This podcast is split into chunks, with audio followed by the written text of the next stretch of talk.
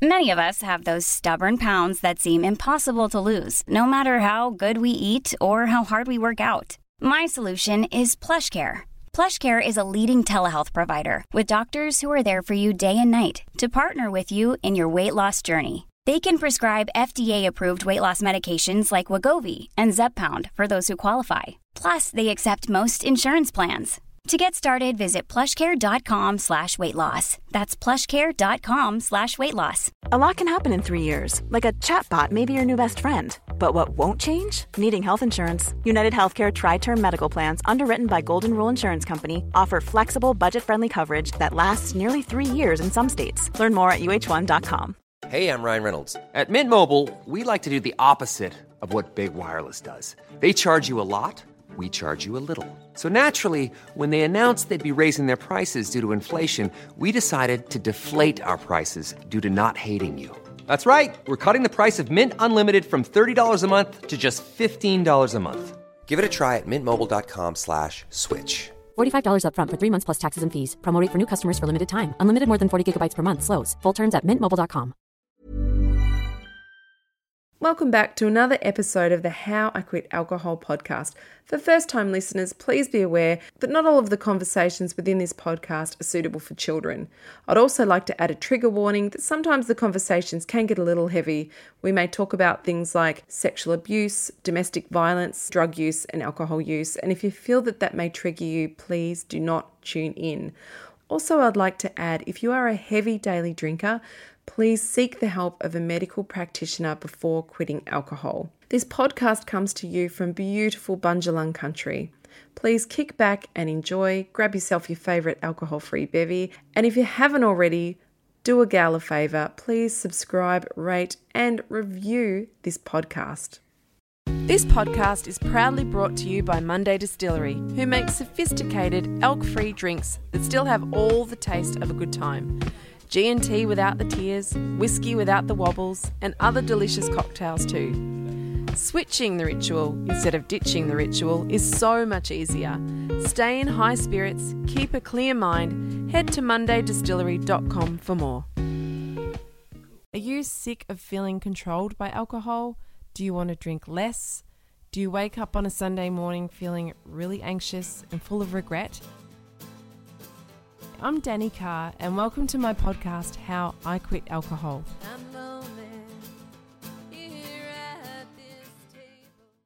Hi, and welcome back to How I Quit Alcohol. Today in the Zoom room, I'm joined by 22 year old fencing contractor Michael Rowcroft. Michael's been sober for 11 months as of today. Probably by the time this podcast airs, it'll be 12 months. He's got a big story to tell, and I can't wait to share it with you all. Michael, welcome. How are you today? Yeah, yeah, yeah. Thank you. Yeah, I'm good. It's great yeah. to meet you. This is the first time we've kind of met each other ever. So let's just dive straight in. Can you tell us a bit about your story? I mean, you're only 22 years old, but we've had a few people in their 20s on the podcast before making that commitment to sobriety. Can you tell me a bit about where you started on your journey with alcohol? When did you first have a drink?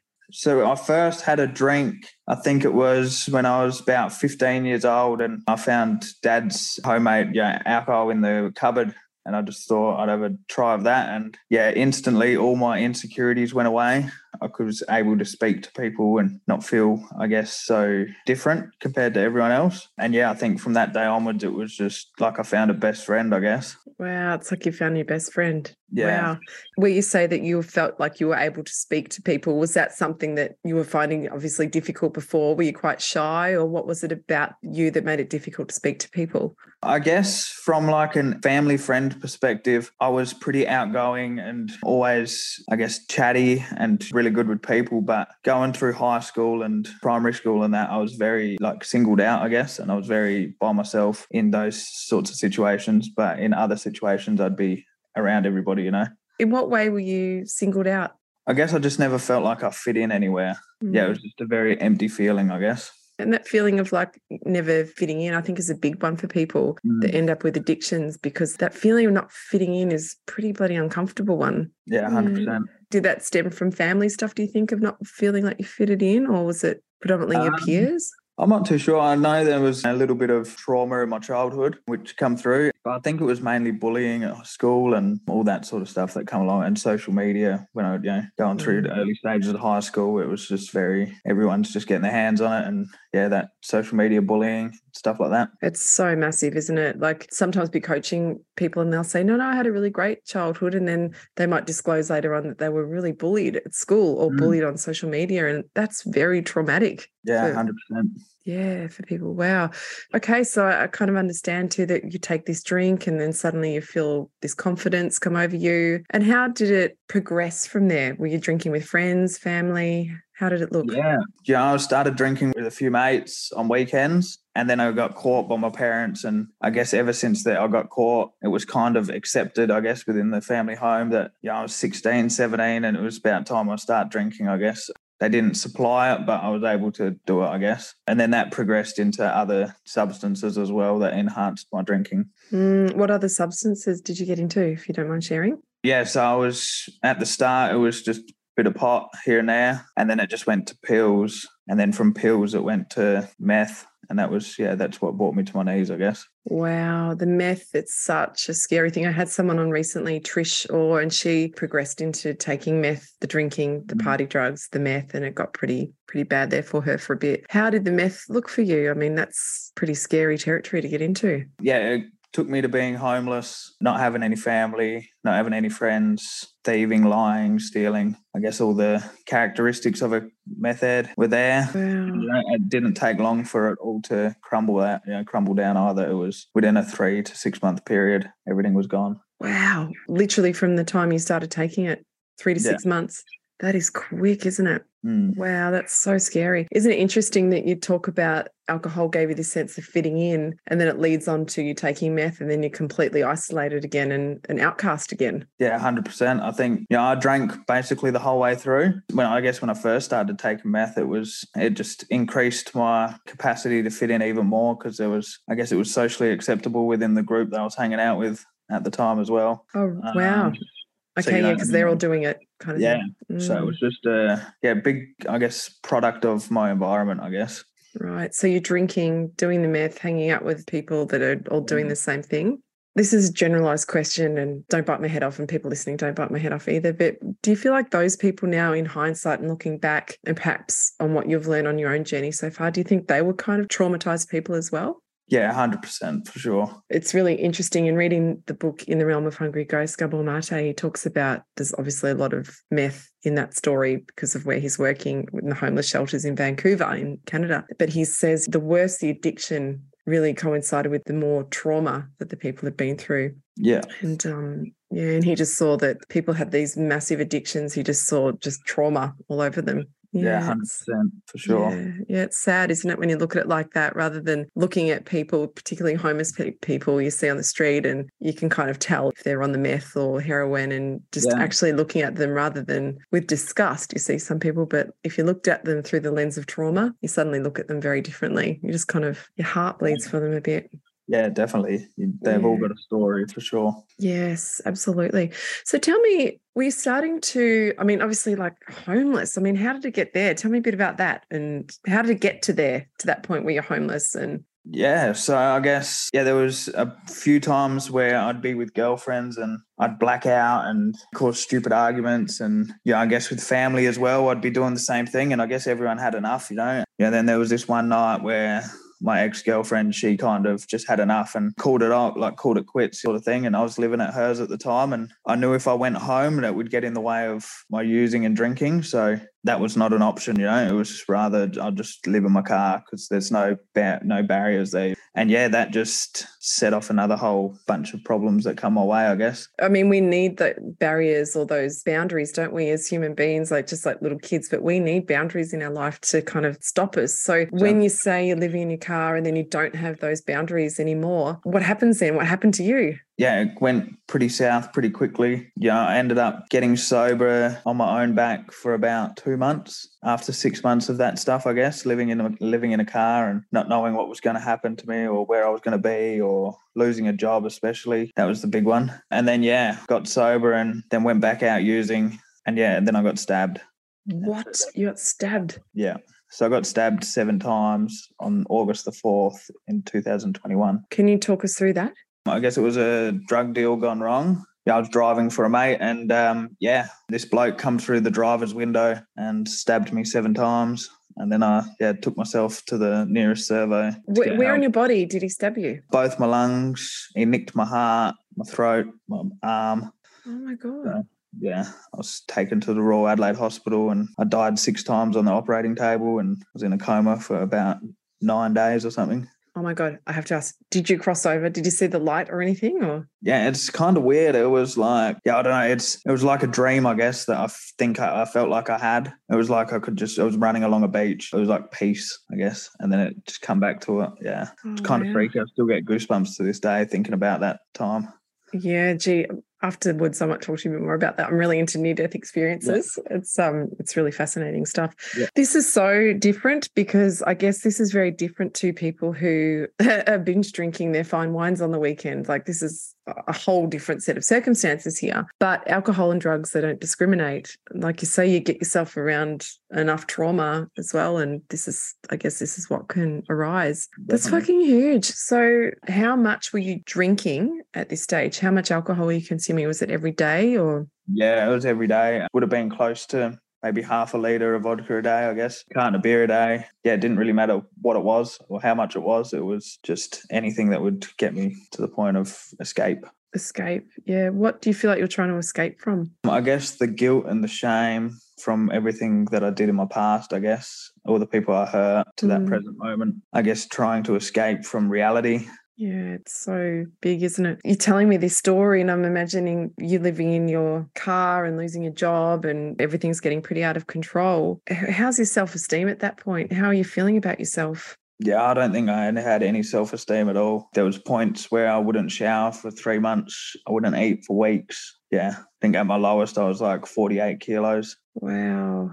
Oh, gosh. Yeah. So there was no real self esteem. I had a really high ego, but no self esteem, you know. It was like I was invincible, but then I was broken, yeah. It was really hard feeling to describe, I guess. Was there ever moments of clarity, perhaps when you first woke up in the morning and you had some quiet time? Was there ever that point where you felt oh, like that tugging to want more or to want to change? Was there ever that moment where the ego wasn't so high, but you felt, wow, I really want to do something about this? Yeah, I guess when there was nothing left, or I was scraping, you know, I only had half a bottle left, or whatever it may be, and just knowing there was no more. And that would be the time where I think, okay, maybe it's time to give up. Yeah, wow. Did that mm. seem like a really scary concept? Yeah, it Yeah. was very scary. Like, my biggest fear was getting sober or coming down. That was one of my biggest fears. What was the scariest thing for you, do you think, about that? Going back into reality, facing the stuff that I've, yeah, facing the chaos I caused. Mm, it's hard, isn't it? It's hard to forgive yourself, I guess, sometimes when things have not played Yeah, out so 100%. well.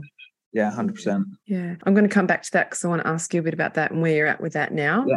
now that you've been sober for, for some time. Who did you speak to? So at the time when this was happening, and if there was moments of clarity and thinking, I should probably get sober, was there anyone that you had to talk to about it? Not really. I guess the most recent, like 11 months ago when I got sober, I guess I kind of, yeah, I made a breakthrough with my little brother and, yeah, got in contact with him to see if I could go home because I was homeless at that point. And, yeah, mum and dad didn't really want anything to do with me. They said, yep, you can come home. So I guess that was the only time I really reached out for help. Yeah, I think getting stabbed was a kind of a silent reach out, I guess. Like their mum and dad really knew the extent of my addiction, and my family really knew, yeah, the extent of what I was going into, I guess. Yeah. When you say mum and dad didn't want anything to do with you, was it you or the behavior? The behavior, Yeah. Yeah. Because I'm sure they still loved you. They were probably just worried sick. yeah, 100%. Yeah. What got them to the point, do you think, where they'd had enough and sort of pushed you out? And how what effect did that have on you without having them around? Yeah. I guess it was just after years of constant blackouts, arguments, me trying to be manipulative, controlling, lying to them, telling mum I'll catch up with her and then not showing up and not answering my phone for days on end. I guess worrying them, yeah. I guess they had to let go at some point. And I guess the best thing they ever did was let go because then that made me realize that there was something, yeah, something had to change. That must have been a really hard point when you don't have the your kind of caregivers Mm. there anymore when they say we can't do anything, we're wi- wiping our hands of this. How did that feel? I remember I was in a mate's house and I was just, I guess I was lost. I had nobody. And this bloke took me in for a week or so and could get my head straight, I guess. But yeah, it was very, very lonely. I was very, very scared of what was going to come next. But I knew, yeah, something had to shift. Yeah, wow, it's so huge. And then thinking about those earlier triggers where you felt like you didn't fit in, in terms of that trauma and those old self beliefs you had about yourself, it must have just been pretty hard. Yeah, 100%. Yeah, hard place to be. Wow. Oh, it's such hard decision for a parent, too. I can't imagine how scary that must be for the parent to actually get to the point where they say enough. Must be a really mm. hard decision for them to make. Yeah, yeah, for sure. Yeah. Tell me about then. So you're getting yourself into rehab, or what led to that, and how did you get yourself in there? Yeah, yeah. So I was in the Adelaide City in a public toilet, and I was pretty drunk, and I was really, really high, you know, and I was had nothing left. I knew I was running out, and I was looking at myself in the mirror, and I didn't know who I was becoming, and didn't know what to do, who I was anymore. I had no identity the identity I had was definitely not who I wanted to continue being. It was weird. Something told me that to bring my little brother, and I did. And yeah, from then on, I got home and I said to mum I needed help. And yeah, I remembered a lad from a 12 step program I was in talking about this Cumberland farm up in the Adelaide Hills. And I thought I've always wanted to go onto a farm. So I guess we'll apply. And yeah, I put my application in and they said it would be a six to eight week wait. And so I kind of locked myself in my bedroom for six weeks because I couldn't trust myself and my parents couldn't trust me. And I guess it was just a long six weeks, but it was well worth it. Fucking hell. So before it even got to rehab, you had to do six to eight weeks of drying out on your own. Yeah. Oh my God. Tell what did that look like? Is that even safe? Like, did you see a doctor first or what did no, you do? I didn't, see, I didn't see a doctor. Yeah, I just went to my bedroom. I slept for about I don't know, I slept for nearly two weeks, I reckon. Just wake up, eat, go back to sleep. That was all I did for about four weeks, I reckon. So I quit alcohol, quit the weed, quit all the drugs, and quit smoking all at once. It was just that one night, it was that oh rock bottom that was just, it was done. Were you having physical withdrawals? Like, that's a lot to detox from. Yeah, I had, I was waking up cold sweats. I had the shakes real bad, but I guess I was that tired and that worn out from that partying. It was just, yeah, it was like a you know, rest I guess it was yeah good. Wow! And how were mum and dad supporting you? Like that must have been huge for them as well, and your little brother. Yeah, yeah, yeah. It was yeah, it was pretty big for them. I think their trust to leave me at home while they were out at work. Mum took time off work to be there for me. I guess my little brother. I've kind of opened his eyes up to the world with what the stuff's like, and to this day he still doesn't drink or use, so that's good. How old is he? He's nineteen now. Awesome. That's such a huge thing to go through. But if you think, even if it only helped him, that's awesome. Yeah, 100%. Yeah, amazing. Wow, this is unbelievable. So, were there times in there where you were tempted or felt that kind of pull to go and get drugs or to get alcohol? There were times where I felt it, but I knew I just couldn't do it. Yeah, I just, yeah, I didn't want to do it anymore. I knew I just wanted to be back to, I guess, my normal self and I was done with it. Wow. God, what a, uh, it's just incredible. Were people contacting you from your past, like the old crew that you used to hang out with? Yeah, I deliberately just had no phone. So I lost contact with everybody, which was good. Have you seen any of, any of them since? No. Wow. It's really part of it, isn't it? Especially if it's got that bad that it's like you can't really associate with any of those people anymore. No. Yeah, it's definitely, um, yeah, I had to cut them clear off. Do you feel like if you saw them and they try to pull you back in, do you feel like you're equipped to be able to say no? Yeah, 100%. Yeah, amazing. Gosh, you're just amazing. Tell us a little bit about for people listening, oh God, if they're going through something like that, but when you got that pull, it must have been quite strong, but you said you knew you just couldn't. Was it like a big mental battle or how did you kind of ride those waves out? Yeah, it was mainly a mental battle for sure. But yeah, I guess whenever an urge came or a craving came, I kind of just, yeah, I just had to sit back and I'd just go to sleep or I'd distract myself again because I knew there was so close to being able to get away from it for good. It was just that testing period. And yeah, I guess I just had enough. I guess once you've had enough, you've had enough and you'll do anything to be able to continue. Yeah, amazing. It's like you can almost see that freedom, almost like when you're walking on that beach, when you sort of yeah. have that near death experience. It's like you've got a glimpse of freedom. Okay, just keep walking towards the freedom. Yeah. Oh God, absolutely amazing. So then what was it like in rehab when you got into rehab? The rehab is amazing. It was very different to what I had thought rehab was going to be like. There was no barbed wire fences, there was no security guards at the gate. There was yeah, it was just very laid back. It's on a farm uh, 88 acres out in the Adelaide Hills. And yeah, it was kind of, I just from day dot, I accepted it as it was a new lifestyle. And I just had to put everything that I used to put into using into recovery. And I got told you do that and you'll go far. So I did all the suggested things. And yeah, I still go back there to this day. I've just been there today helping out and Oh, yeah, that's just awesome. um, trying to help the young lads come through, you know. Yeah, that's so awesome to give back and to be of service Yeah. is so fantastic. What was one of the biggest takeaways that you kind of learnt, or what's been the biggest thing to help you in your recovery that you learnt from them? There was a couple of things, but I think the main thing is when things get hard or tough, just to keep on leaning in and just to push further in and to not just get stagnant, I guess. So, yeah, if there's any, like, for me, things that I found difficult within the first month of recovery, I don't find difficult now. But the things I find difficult now, I guess in a month or two months' time, I won't find difficult. You know, I guess the biggest thing that helped me was knowing that this too shall pass. So whether it's good or whether it's bad, it's going to pass. Amazing. What was one of the things that you found difficult in early recovery, if you don't mind sharing? definitely trying to create that new identity and get, and knowing what you want to do and who you want to become i guess Yes. yeah, i was fighting so hard to not be the person i was but there were parts of me that were good and i couldn't see that in early recovery Yeah, Um, So I wanted to change everything. And I was always got told there was a saying if you got one flat tire, you just change that one flat tire. You don't change all of them. Yeah, yeah, wow. Mm-hmm. So recognizing that there was good parts. Yeah, that was the hard part. Trying to see the good in the bad that I did. How did you connect with the good parts in you? How did you develop a practice to do that?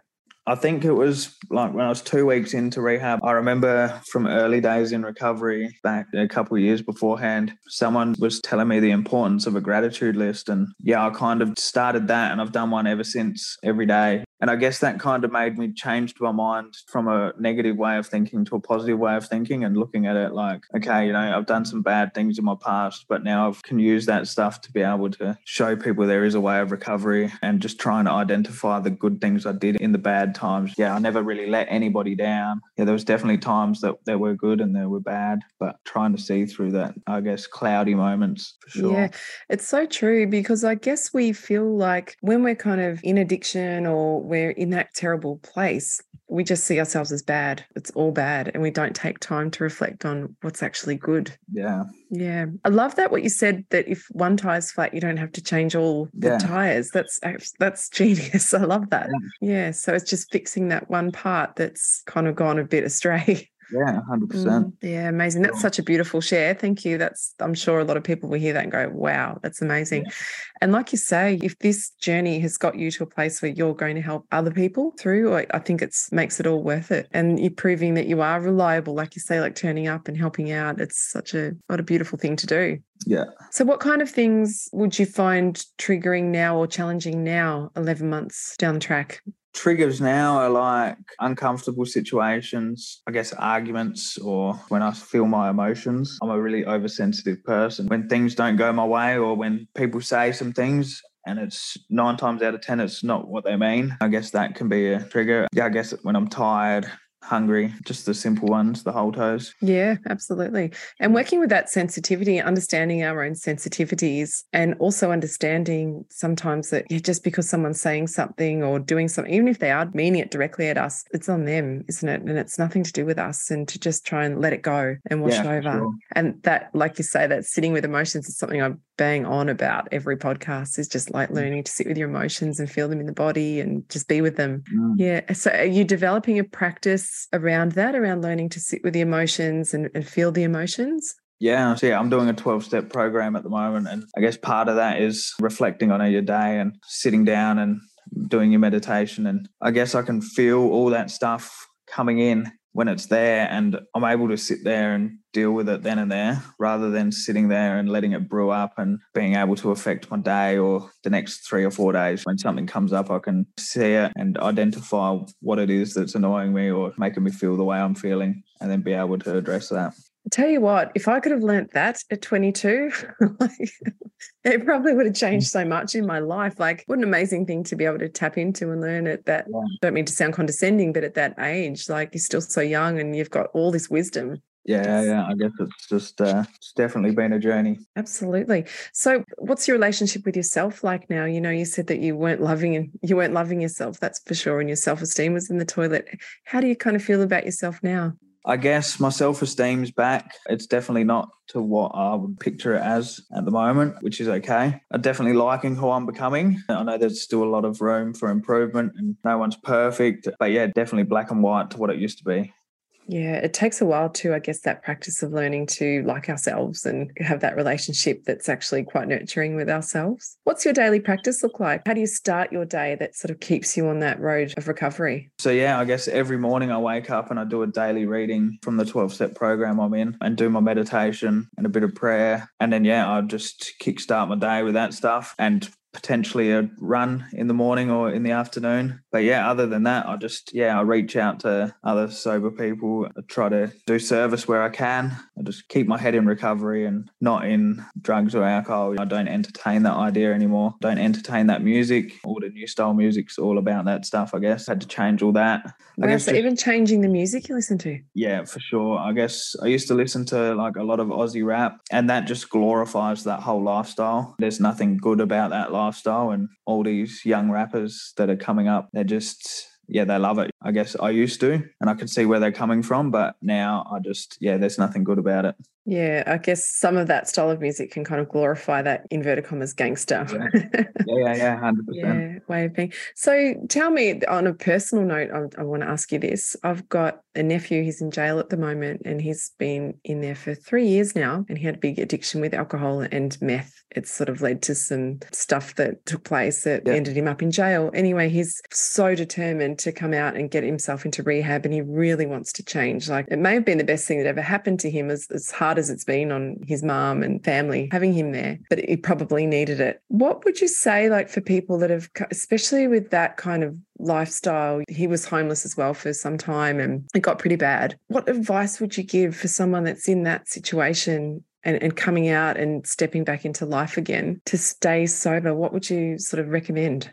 Yeah, it was funny. I was only chatting to a bloke today at the rehab about this, and it does get easier. Yeah, my life isn't what I pictured it to be now. It's amazing. It does work. If you work it, it's not going to just fall into your lap. It's definitely something you've got to work on every day, sometimes Mm. every hour. People who want it and people who need it, but it's the people who do it will succeed. Yeah. That's the crux of it, I think. Yeah, I guess it's just, yeah, just don't look at the big picture. Just look at Mm, today. yeah. Today's the only, only day that matters. Doesn't matter about the future. Doesn't matter about the past. Yeah, you just got to focus on today. Get yourself through one day at a time and for early stages. Mm, yeah. I guess for, well, in this instance, he's been sober now for three years because he's been Yeah. incarcerated. It's the getting back out, I guess, and getting back into life and the old triggers and the old friends. And Yeah, definitely. it's interesting what you said earlier about not being in contact with those people that you were Yeah. friends with before and kind of protecting yourself, isn't it? Yeah, for sure. Definitely. My sobriety is more valuable than anything in my life at the moment. My family's back. I never thought I'd ever have them back. And in order to keep what I've got, I've got to sacrifice my old friends. I've got to sacrifice all that stuff that I used to do. And I've got something that's priceless now. Yeah, that all that stuff doesn't mean anything to me anymore. Wow. So true, isn't it? Yeah. Yeah.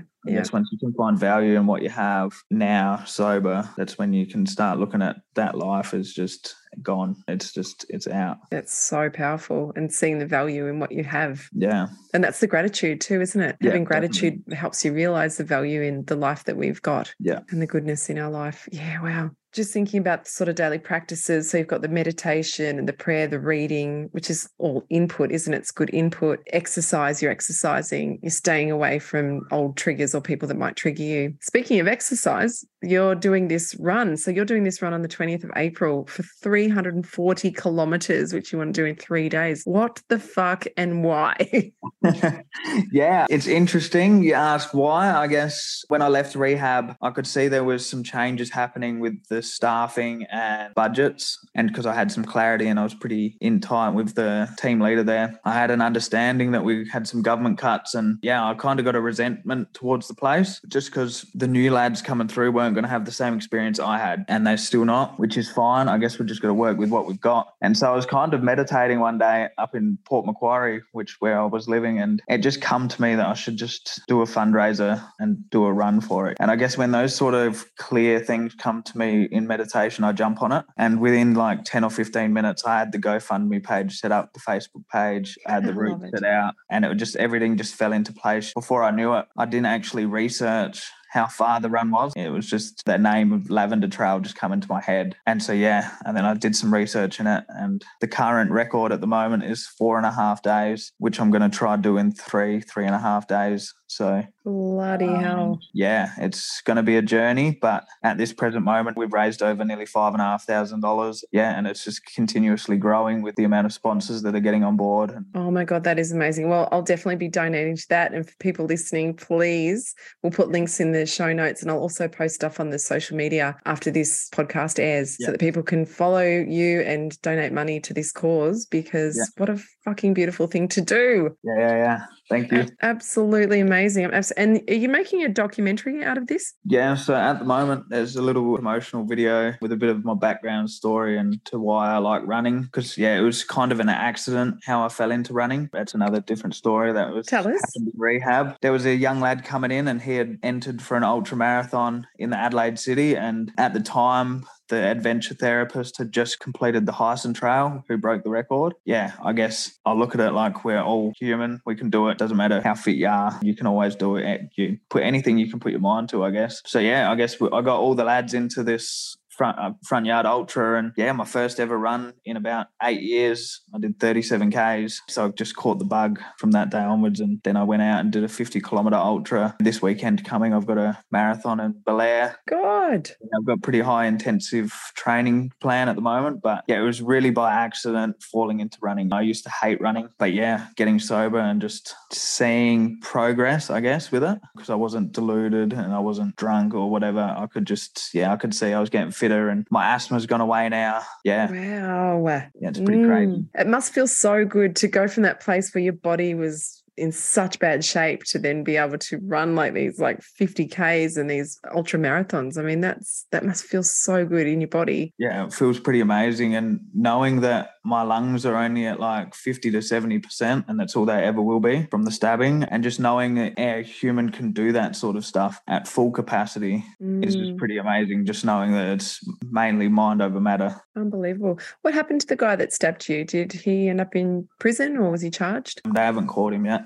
How do you feel towards him? Yeah, I guess when I first got sober, I was yeah, there was a big resentment towards him. But I guess if it wasn't for him, I wouldn't have got sober. So I just hope that he finds recovery and oh. gets himself well. Because yeah, I, yeah, there's no point in having a resentment because it's like drinking poison and hoping someone else dies. You're the only one that's suffering. So I've just got to let that stuff go. And yeah, he changed my life. Uh, oh my god. I am covered in goosebumps. I'm about to start bawling. That's unbelievable because just to have that level of compassion and to see the the gratitude in that, like if you can see the gratitude in someone stabbing you and kind of fucking your lungs up and all the rest of it, but if you can find gratitude in that, that is just incredible, absolutely beautiful. Has it taken a while to see that? Yeah, 100%. It's only mm. been in the last six months, I guess, getting to that point for sure. I'd love to stay posted on this too. I've got this feeling you'll probably end up helping him.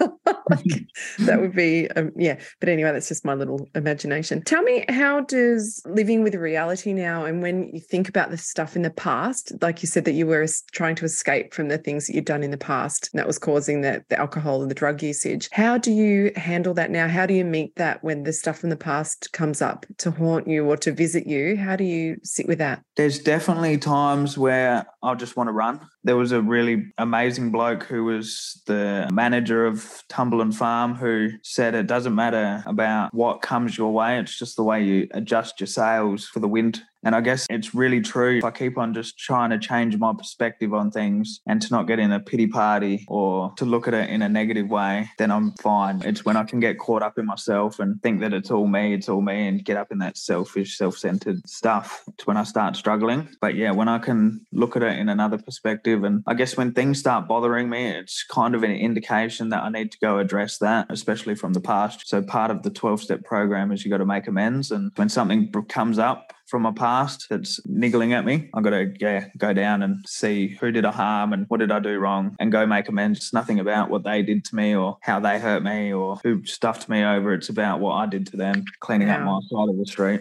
How does that feel like to have to go and confront someone that you may have hurt in the past? Like that must be extraordinarily difficult. Yeah, sometimes my ego can get in the way and be like, you don't have to do that because we're grown up in a generation where it looks like you're weak if you speak up, I guess, or it's you're soft if you go and say sorry or whatever it is. But for me, it's if I go and do that amends, I come out as the better person and I'm set free from that guilt and that shame. And once you're set free, it's pretty amazing. It must feel extraordinarily amazing once you get to the other side of it. I just imagine going mm. into it would be super nerve wracking. Has it ever backfired on you where you've gone to make amends and it hasn't been received very well? No, not at the moment. I guess there's been times where things have come up and it's might be dangerous for me to go there. So it's something that's just not addressed. So it's like a living amends. So it's I just stay sober and just yeah. pray that I come across my path, then I make it, but I'm not going to go out looking for them, I guess. Mm. Yeah, there are times where I just need to look at it and see drama there, or is there potential that I could get injured or they could get injured, or am I going to cause them harm by doing this? And there's a big range of factors that come into it. And I guess once you back yourself in, it's pretty good. Wow. I, I, love that what you said too. Sometimes just living amends can be enough. So just the fact yeah. that you're staying sober can be enough. Definitely. Yeah, absolutely. Wow. Like such an incredible story of this so many more things I want to mm. ask you about. But if you could go back and speak to your 15 year old self before you had that drink or when he felt that kind of sensation of what the drink was doing to him, what would you say to him? What advice would you give that boy? Yeah, I haven't really thought about that. I remember you asking someone else in their podcast about this, and I thought, wow, I, yeah, I wouldn't know what I would say. But I guess just hang in there. It's your mind that's saying all this stuff. It's not true. Yeah, it's just you are worthy and you'll come out the other side of this, whether it's in recovery or whether you don't yeah you just just keep doing what you're doing and you'll get there for sure. Yeah i love that to hang in there and reminding yourself that you're worthy and even remembering that those words and giving yourself that mantra every day you're just reminding yourself little reminding your 15 year old self but also reminding yourself that you are worthy and and just to hang in there yeah, definitely. Yeah, super, super powerful. Okay, so Michael, you're going to send me stuff for the show notes about where people can donate and perhaps that promotional video. That would be also fantastic. Yeah. And if anyone wanted to reach out to you, yeah. would that be okay? Would you? Yeah, 100%. Yeah, I'm pretty open book. If people want to reach out, yeah, I can provide you with whatever phone number, email, Facebook, whatever you like. Yeah, I'm always happy to help. Someone reaches out, that means they're putting my path for a reason, I guess. And I can just mm. do my mm. best to help. Yeah, amazing. Okay, so we'll put we'll put all that on the show notes too. If someone yep. wants to contact you, that they can. Thank you so much for your time today and for sharing this huge story. That's absolutely amazing and so fucking inspiring. To come from where you've come from and to be here now is just such a huge leap and yeah. so fucking brave. Thank you. you. Know. I just want to say something else too before when you're saying about it can be seen as soft to go and say sorry, but to me that's actually really masculine and really brave and courageous to actually be able to front up and to front our demons and meet yeah. them and shake their hand, you know? 100%. And it's sometimes it can be like your ego gets crushed and your pride gets crushed. But once you do it, you turn around and you look back and you're like, yep, that was me. That's yeah, that's the person who I want to continue to be. Yeah, God, amazing. Absolutely amazing. Fucking well done. What a massive journey of recovery this is, and I'm sure will continue to be. You're amazing. Absolutely Thank amazing. You. Thanks, Michael. Bye. Thank you. Bye.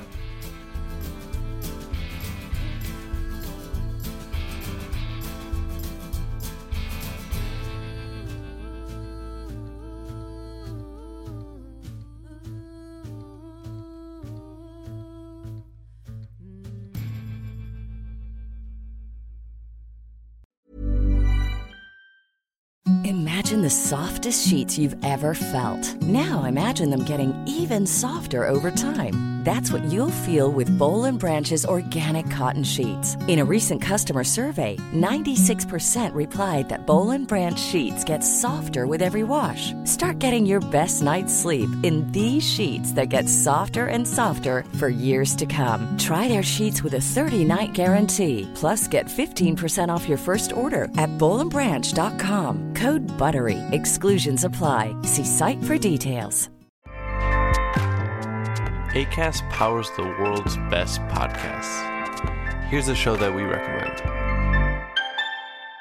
The Real Housewives is a guilty pleasure for most, but if you're looking to not feel guilty about that pleasure, tune in to Everything Iconic with me, Danny Pellegrino, where I break down all the messy moments and behind the scenes antics of Bravo's popular franchise. And on Everything Iconic, I also interview celebrity guests like Kelly Ripa, Keke Palmer, Drew Barrymore, Cameron Diaz, and more about their guilty pleasures, their past work, and so much more. So if you're pop culture obsessed and find yourself watching way too much reality TV like me, tune in to Everything Iconic with Danny Pellegrino wherever you listen to podcasts. ACAST helps creators launch, grow, and monetize their podcasts everywhere. ACAST.com.